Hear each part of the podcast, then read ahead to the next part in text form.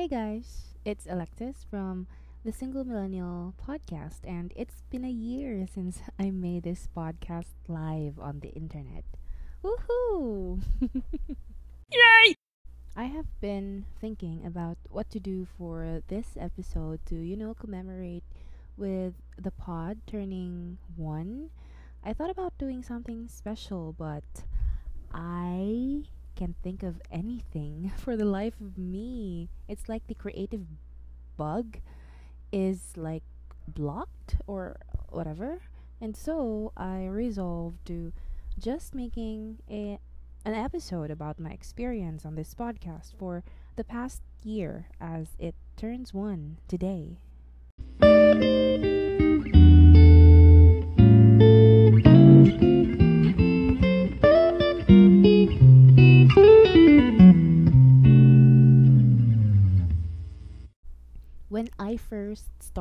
This podcast, I did not do any preparation at all. It was just a go with the flow kind of moment, and everything was all over the place.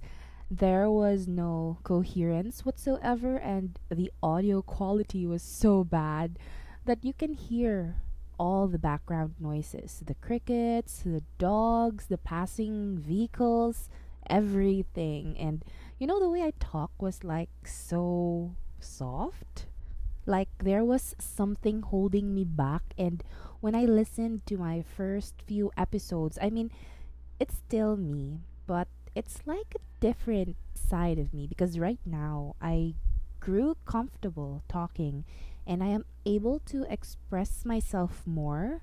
And you know, having a script really helps a lot than just saying whatever comes to mind. And so, really, my process in making a podcast developed over time. Before, I only think up a topic and then start recording.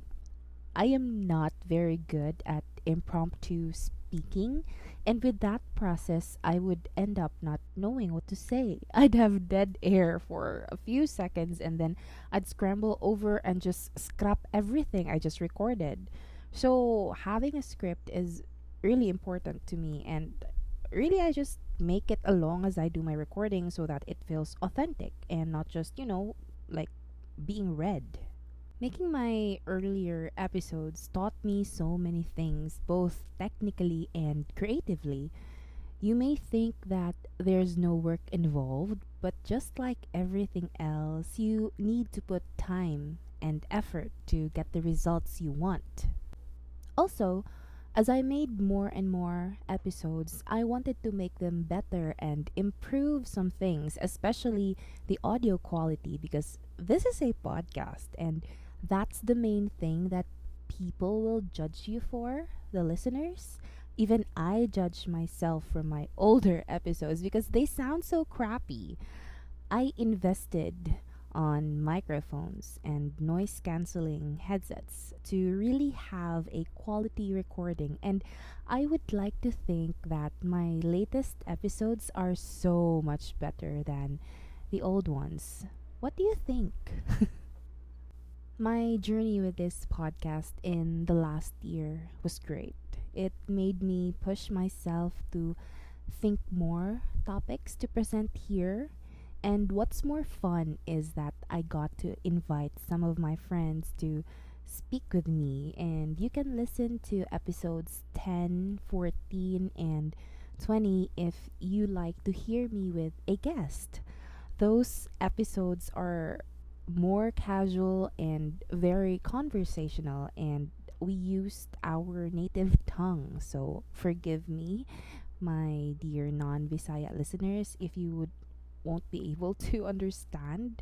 But you know, it's really fun to host an episode when you have a partner because you can keep you can keep the show going without dead air because there are two of you who can think up of what to say. Over the year, of course, there was a time when I became unmotivated to churn out new episodes, and that's why there's a gap after episode 14. I just got back to making more episodes earlier this year, and it really all boils down to having that love and interest in what you are doing. I found out I enjoy making podcasts more than making videos, and I shouldn't be so hard on myself for that.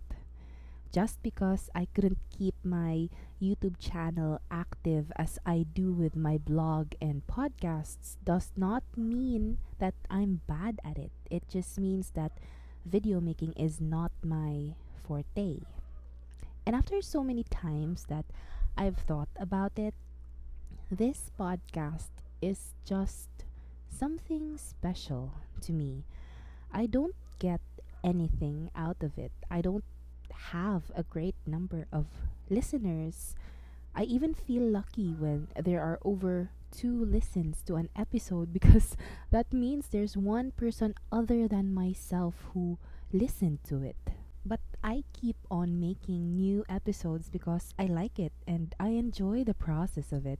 I like voicing out my thoughts and sharing my views about different things.